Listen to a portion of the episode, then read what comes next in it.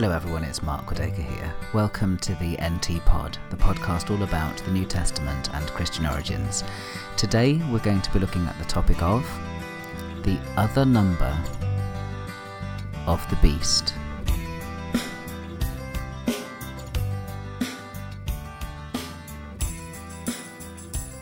Everybody knows about the number of the beast. What is the number of the beast? Straight away, people will say 666, 666.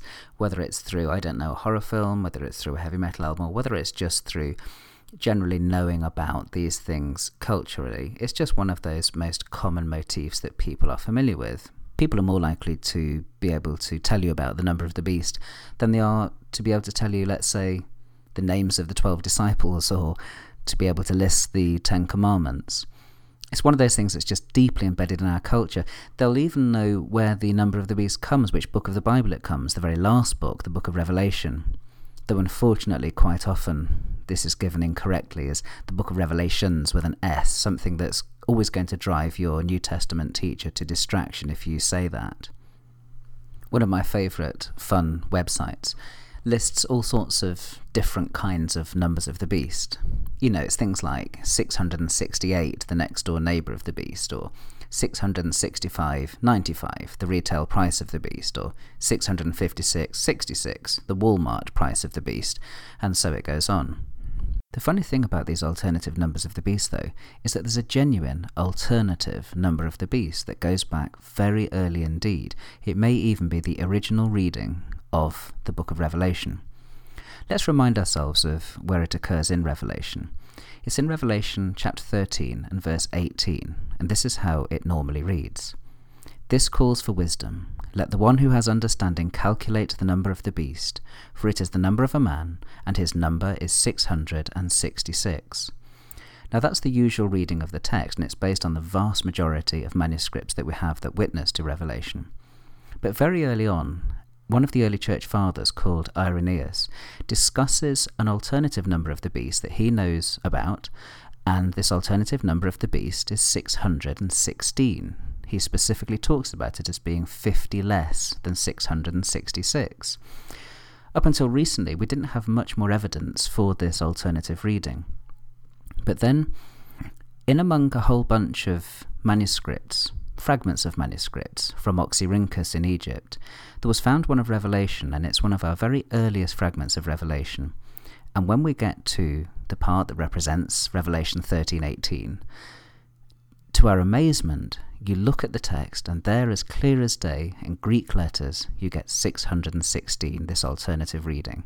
So, could that have been the original reading of the text? Well, lots of people think that indeed it could have been. This is only very recent history that this has been uh, made known, and you can see nice colour images of this alternative reading for free on the internet. So, what's going on with this alternative number, 616 instead of 666? What does the text actually tell us here? Is it telling us anything? Well, of course, to a large extent, things like this are lost to history, and one of the things that the exegete has to do is try and reconstruct what the original writer, what the original readers understood by this.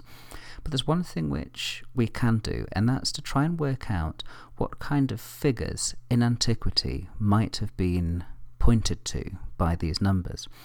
Now, the ancients saw letters as having a kind of numerical value. Indeed, when you look at the Greek manuscripts of Revelation, they don't write it out in our kind of Arabic numerals, 666, like in the three letters 666 or 616. They write it out in Greek letters.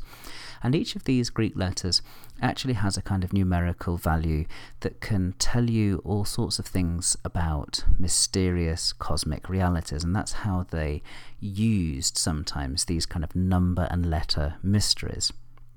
Now, when you get to 666, you have to ask the question what did the author of the book of Revelation think that he was pointing to? Well, some of the earliest writers that re- were reflecting on the book of Revelation, and then again, many people, as time went on, thought that the reference in Revelation 13 was to one of the Roman emperors, and the person they thought it was referring to was Nero, Nero Caesar. And there's good reason that they thought it referred to Nero Caesar because the letters Nero Caesar, if you transliterate them over into Hebrew and take the Hebrew numbering equivalents for each of those letters and then add them all up, you get 666. So traditionally, Nero has been seen to be the target of John's invective here in Revelation. And indeed, because there are other parts of Revelation that might well allude to Nero, this is often seen to be one of the best options. But if you then say, well, perhaps the earliest text, perhaps John's original text said 616, what do we do then about the possibility of 666 as referring to Nero? Well, 616 could also refer to Nero, because if you do it in Latin letters and have it as Nero Caesar without the nu, the n that you have in the Greek, and then transliterate that into Hebrew, indeed it does come out 50 less as 616, so it could still be referring to Nero. However, there is a real problem with 616, and that's that equally plausibly it could be Gaius Caligula, who was a much earlier Roman emperor, and it could be that this was the original number of the beast. Gaius Caligula was somebody who was also hated by many early Christians and also many early Jews because he tried to set up a statue of himself in the temple court. Well, of course, on one level, this is all rather infuriating. When we're interpreting the New Testament, don't we want some answers? Don't we want someone to say, well, this is what the number of the beast is, this is who it refers to, and this is what you need to go and do with that information? Well, the thing about interpreting the New Testament, and especially something like the book of Revelation, is that it isn't always straightforward when you're looking at historical context. And one of the great things about interpreting the book of Revelation is that in order to understand it, you have to understand what kind of book it is. And the kind of book that Revelation is, is a book of the apocalyptic genre. In other words, it's a kind of revelatory discourse in which a sage, a seer, a prophet, someone like the Apostle John that's named in this text receives a kind of mystery, receives all these revelations from God and then reports them to humankind. And by their nature, these revelations are mysterious and coded, and they're supposed to make the individual read them carefully and go, aha, that's what that is, and that's what that is.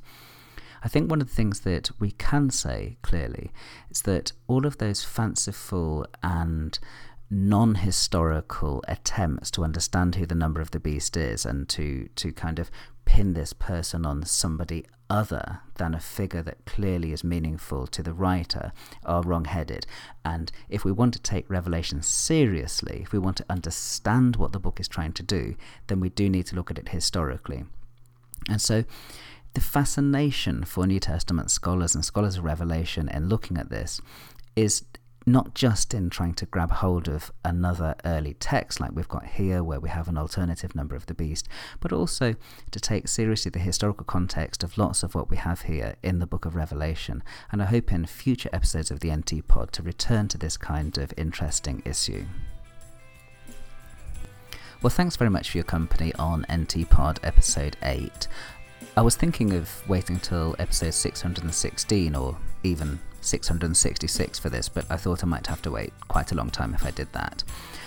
A reminder you can find me on the web at podacre.blogspot.com. You can Google for NTPod, of course, or you can find NTPod on iTunes or Duke University's iTunes U. Thanks very much for listening, and there'll be another episode along soon.